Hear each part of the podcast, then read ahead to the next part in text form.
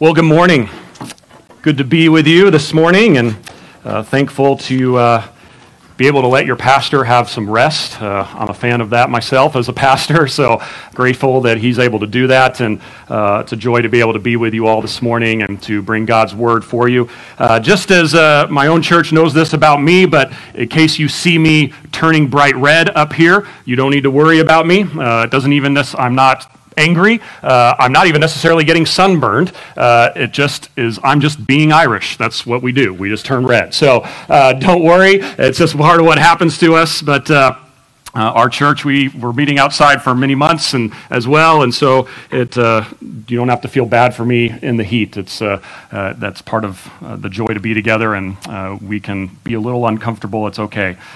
I do want to look today, as was just read for us in 2 Peter chapter one. 12 through 15.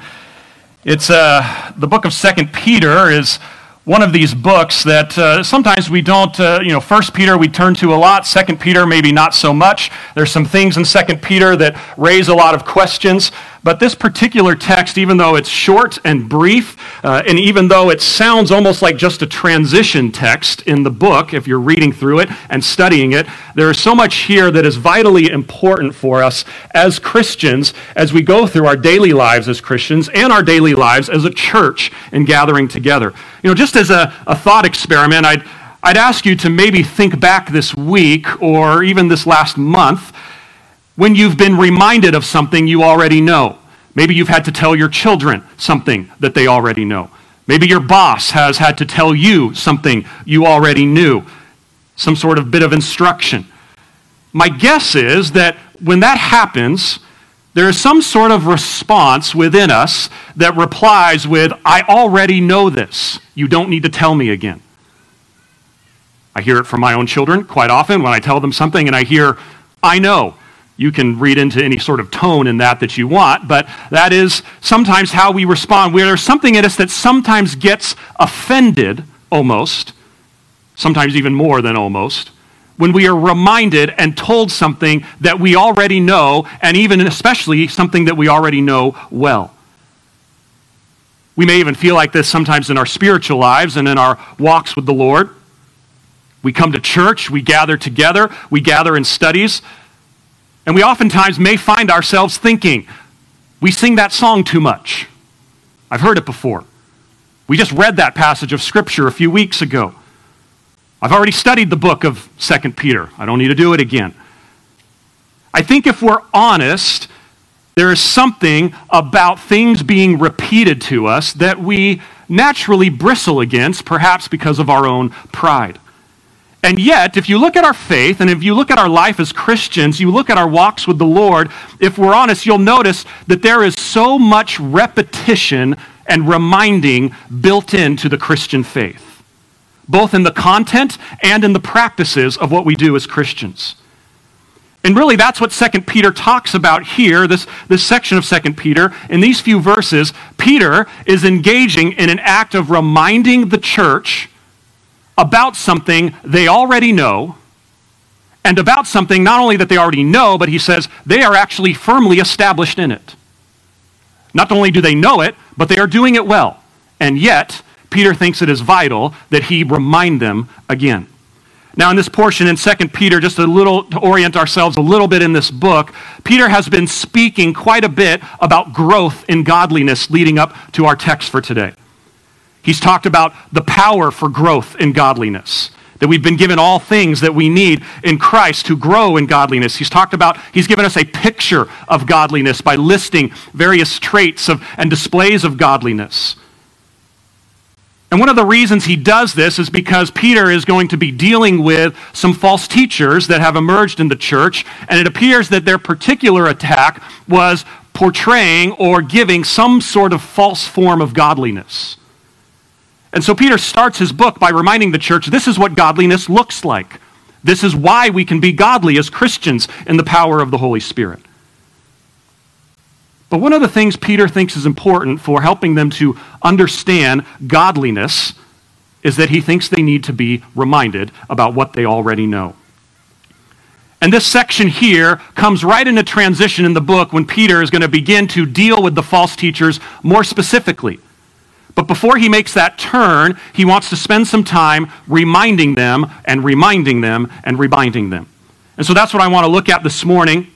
I think there are three things we can see about reminders, which for us as Christians, I hope, can help us to cherish them rather than get bored by them. We're going to see three things. Reminders are urgent, number one. Reminders are needed, number two. And reminders stir us up, number three. Start with number one. It's always a good place to start.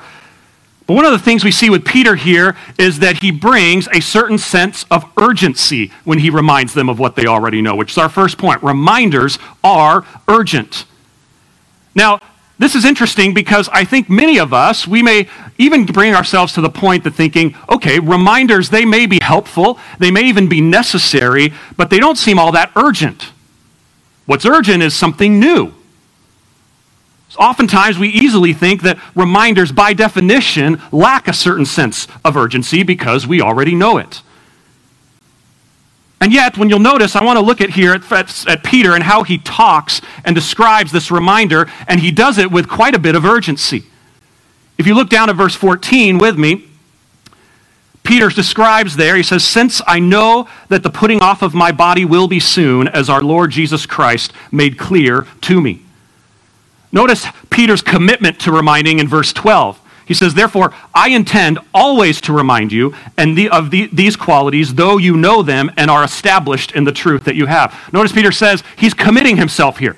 He's saying, as, as your pastor, as an apostle, I am committing myself, and I intend not just to remind you here, but always to remind you even as he knows that he is facing the end of his life, which brings a certain amount of urgency to what he's saying. Peter is writing this knowing and fully aware that he is likely nearing the end of his life and his ministry.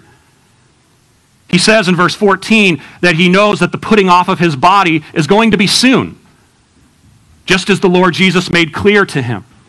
And it appears most likely what Peter is referring to there is an event that took place in the Gospels, namely in the Gospel of John 21, verses 18 and 19, where Jesus told Peter there, he said, Truly, truly, I say to you, when you were young, you used to dress yourself and walk wherever you wanted, but when you are old, you will stretch out your hands, and another will dress you and carry you where you do not want to go. This he said to show by what kind of death he was to glorify God. And after saying this, he said to him, Follow me. There's a great buildup to an invitation to follow me. You're going to get old, people are going to carry you, and you're going to die with your arms stretched out. So follow me.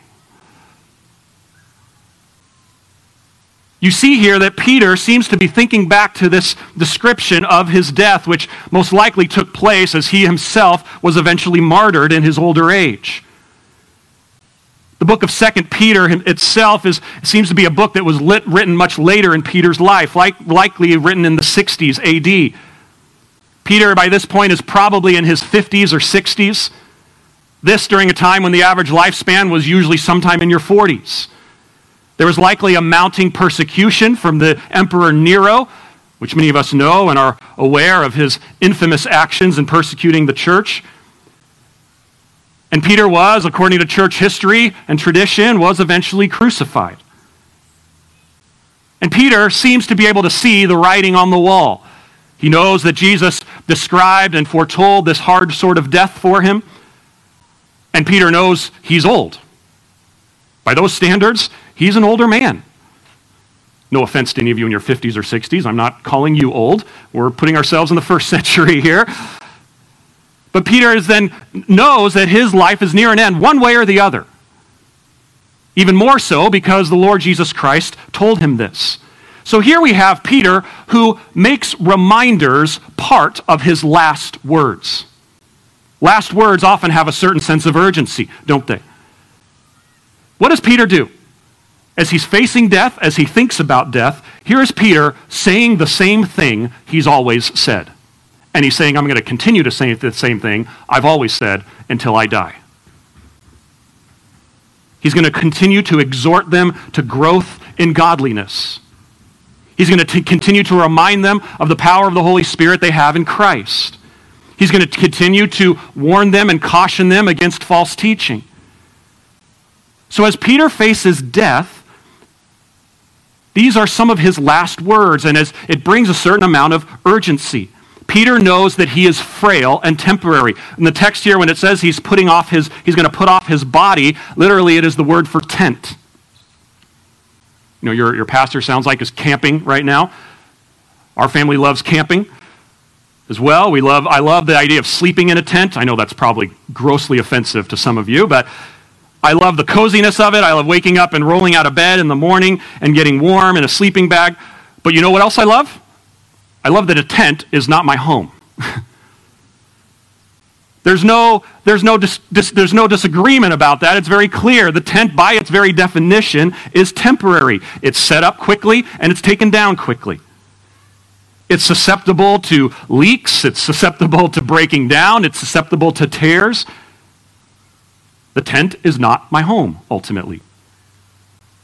And as Christians, and Peter is intimately aware of this fact that his body, in its current state, is a tent. It's temporary. There's a sense in which, as Christians, we are to view our bodies as both temples and tents. Temples in the sense that the Holy Spirit resides within us, according to 1 Corinthians 6.19, but these bodies in their current state, before they are raised one day, they are also temporary. They are frail. They break down. Most of us don't need too many reminders about that fact because we face it day in and day out. So Peter is, is very aware that he is not here forever. And so he wants his reminders to remain. He knows that he is going to be gone soon, and so he continues to remind the church. But then why? That's the, the next question. We see that, that there is a certain urgency with Peter, but well, why is he so urgent? What is, why are these needed? Why are reminders needed? And that's really where our next two points are going to begin to look at. And our second point is simply to state the fact that not only are reminders urgent, they are also needed. Now, this also helps us in one of our objections that we naturally bring to reminders in Scripture. The natural objection, whenever we're reminded of something, is, I already know that. And yet, I love this text in 2 Peter because Peter explicitly acknowledges that he knows they know this. Look good man, verse 12. He says, Therefore, I intend always to remind you of these qualities, though you know them and are established in the truth that you have. Peter's audience knows these things. They're established in them, they are set up within them. And yet, Peter still thinks there is great urgency in reminding them not only what they already know, but what they're already doing. I don't know if you've ever noticed this, but reminders are a big part of the Bible. You almost can't even turn a page in, our, in the Holy Scriptures without coming into contact with a reminder. You look at the history of the nation of Israel who her whole structure, her week, her year, it was all set up around various forms of reminders of what the Lord had done in redeeming her. Things like the Passover, festivals and feasts, even the weekly Sabbath. They were reminders. They were constant. The whole rhythm of their life was meant to be a reminder of what they already knew. Perhaps the thing that comes to mind most is the Lord's Supper that we take as a church. In Luke 22 19, the Lord's Supper, we are called to take this in remembrance of Jesus. Clearly, Jesus, in some of his, coming to be some of his final words to his followers, thought that reminders were important for his people as well. You get to the apostle Paul, he was constantly reminding the church in 1 Timothy 4:17. He sends Timothy to remind the Corinthians of, the, of Paul's ways. Paul would send others to remind. In 2 Timothy chapter 2 verse 14, he writes to the pastor Timothy himself to remind him of the teachings of the apostles. You know, part of the job of a pastor is to remind God's people what they already know and are established in. I know that's, that doesn't sound super exciting or super romantic these days, but that is, that is a consistent pattern in Scripture through Jesus, through the apostles, all the way back through Israel, and even through Paul as he counsels pastors like Timothy. Even pastors need reminders. That's why Paul wrote to Timothy. Now, one of the things we tend to think, I think, as, as Christians, and especially as modern American Christians, is that we tend to have a little bit of what maybe C.S. Lewis would call chronological snobbery, that we exist in a time that, yes, okay, back then, in the old days, whatever those days were, we'll say the days of Scripture, the first century thereabouts, we can understand why they would need so many reminders. They didn't have all the information surrounding them everywhere, day in and day out. Yet I propose to you that perhaps there's an even greater sense of urgency that we need reminders in the era of information. The more information we have, the more reminders we need about what we already know, because the more information we have, the more tempted we are to prioritize that information wrongly. Or to perhaps even adopt the wrong information.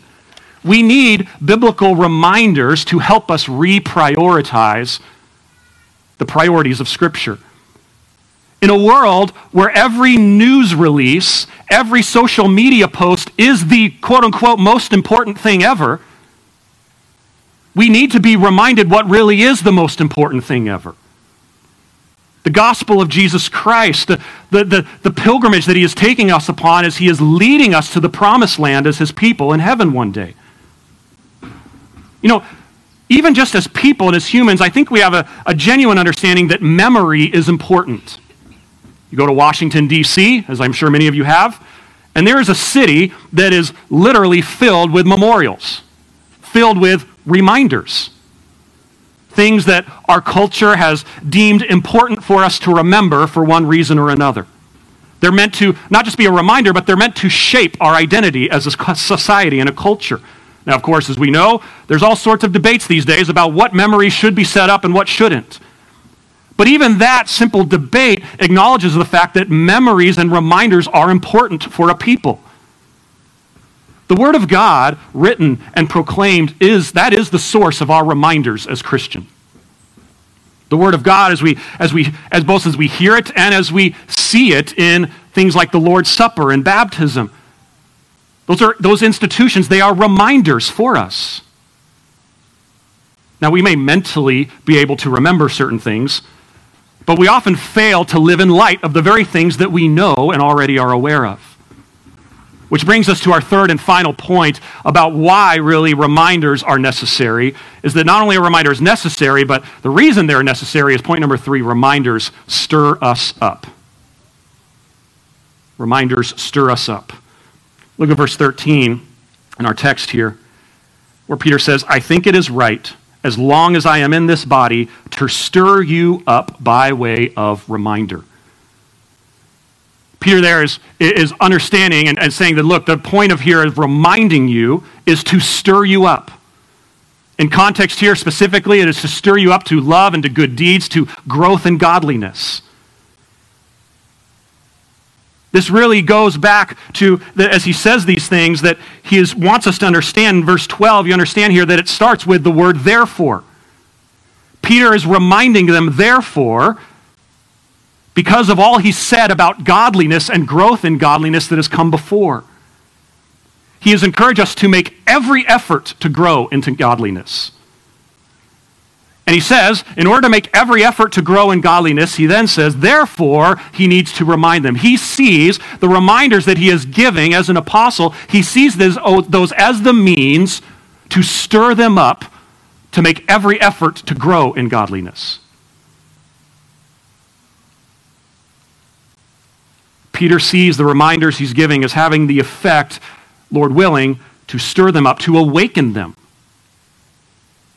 not necessarily just to impart new information. In fact, the fact that it's a reminder indicates that it's not new information.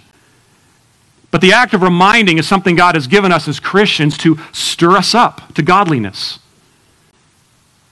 You see, I think as we have to understand as Christians that forgetting something, it's not just the mental act of something leaving our brains, is it? When the Bible talks about forgetfulness, about spiritual forgetfulness, it often is describing more a form of spiritual laziness. Peter sees here the opposite of reminding them is he again he wants them to make every effort in godliness in the power of the Holy Spirit.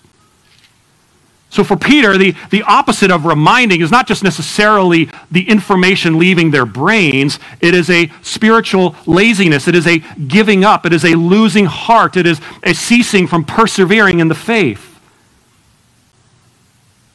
we need to be reminded, not just to remind us of information, we do need that too, and we do need to learn new things as Christians, and that's a joy when that happens. But we also need to be constantly reminded of what we already know to awaken us to the importance of the information that we do already know. Reminders, you could say, they're like a spiritual alarm clock that just keeps going off throughout our lives.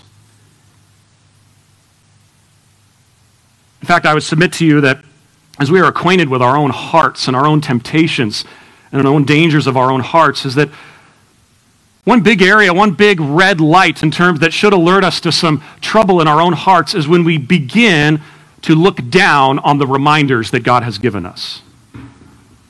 When we begin to fall into a habit of thinking, I don't need to be reminded of what I already know as a Christian.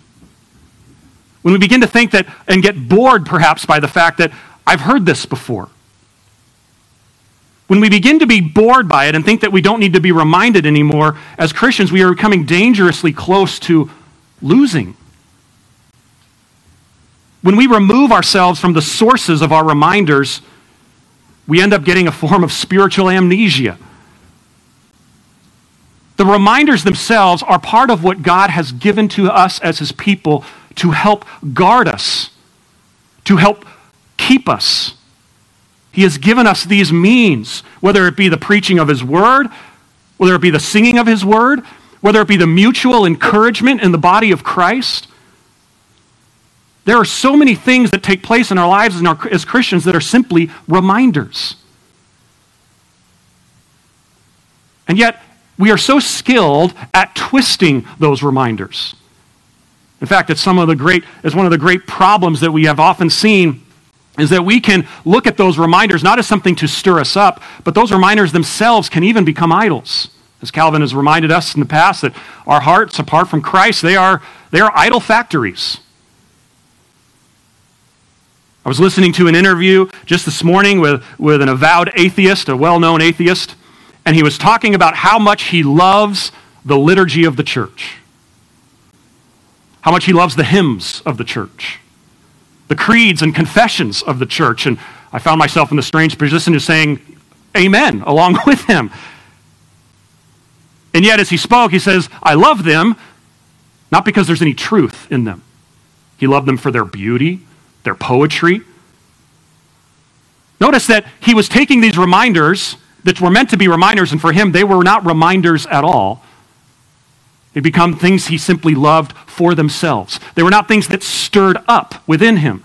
They were not things that stirred him up to love and to good deeds and to godliness. What Peter himself says, that is the intention for these things. And I know it's, it's difficult because as, as people, and I think even especially as Americans, we love to be obsessed with things that are new. Even as Christians, I see it in my own heart and I struggle with it as well. We love things that are new. We love to learn new things. We love to adopt new things. And yet, there have been many heresies adopted in the name of being new, haven't there? But what happens, God forbid that we as Christians put the, in the category of old and boring the idea of spiritual growth. The same old, same old stuff is the very stuff that God uses to produce spiritual growth in our lives when we come to it with faith.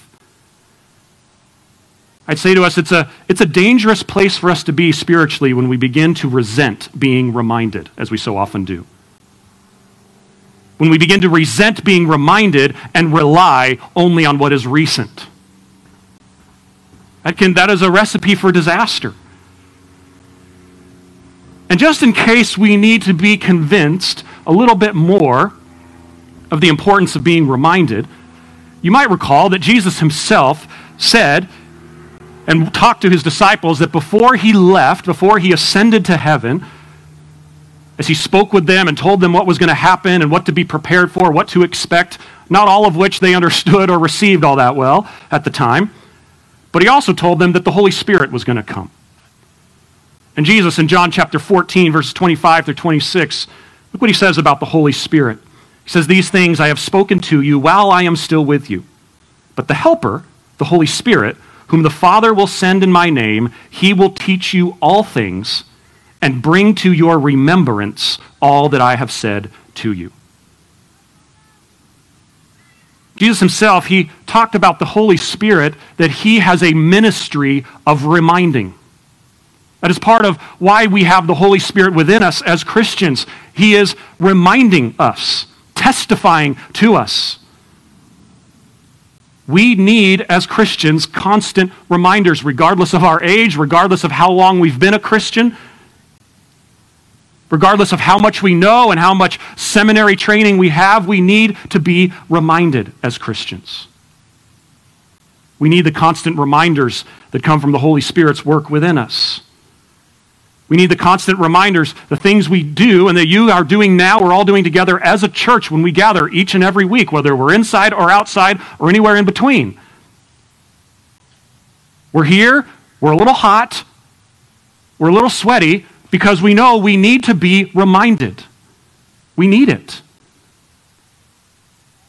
Whether that comes from preaching and teaching of the word, whether that comes from the mutual encouragement that will go on after the service throughout your weeks and lives together we need to be reminded continually until we are face to face with our Lord and Savior Jesus Christ.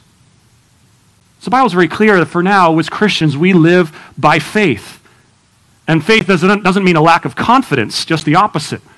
But faith there, it's, a, it's set in contrast with what awaits us one day in, as Christians when we are brought into the kingdom of God, when the new creation is, comes down, when we enter into the new creation as the Lord's people with resurrected bodies, and we live by sight.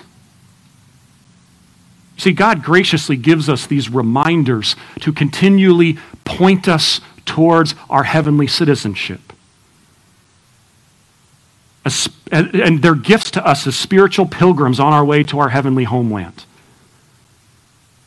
When we one day see our Lord and Savior Jesus Christ face to face. So I hope that we can see as we look at this text together that if, if we do, and I, I think as Christians, that by definition we generally want to grow in the Lord. And if we desire to grow in godliness, then we need to get comfortable with the fact that we are going to need to be reminded a lot.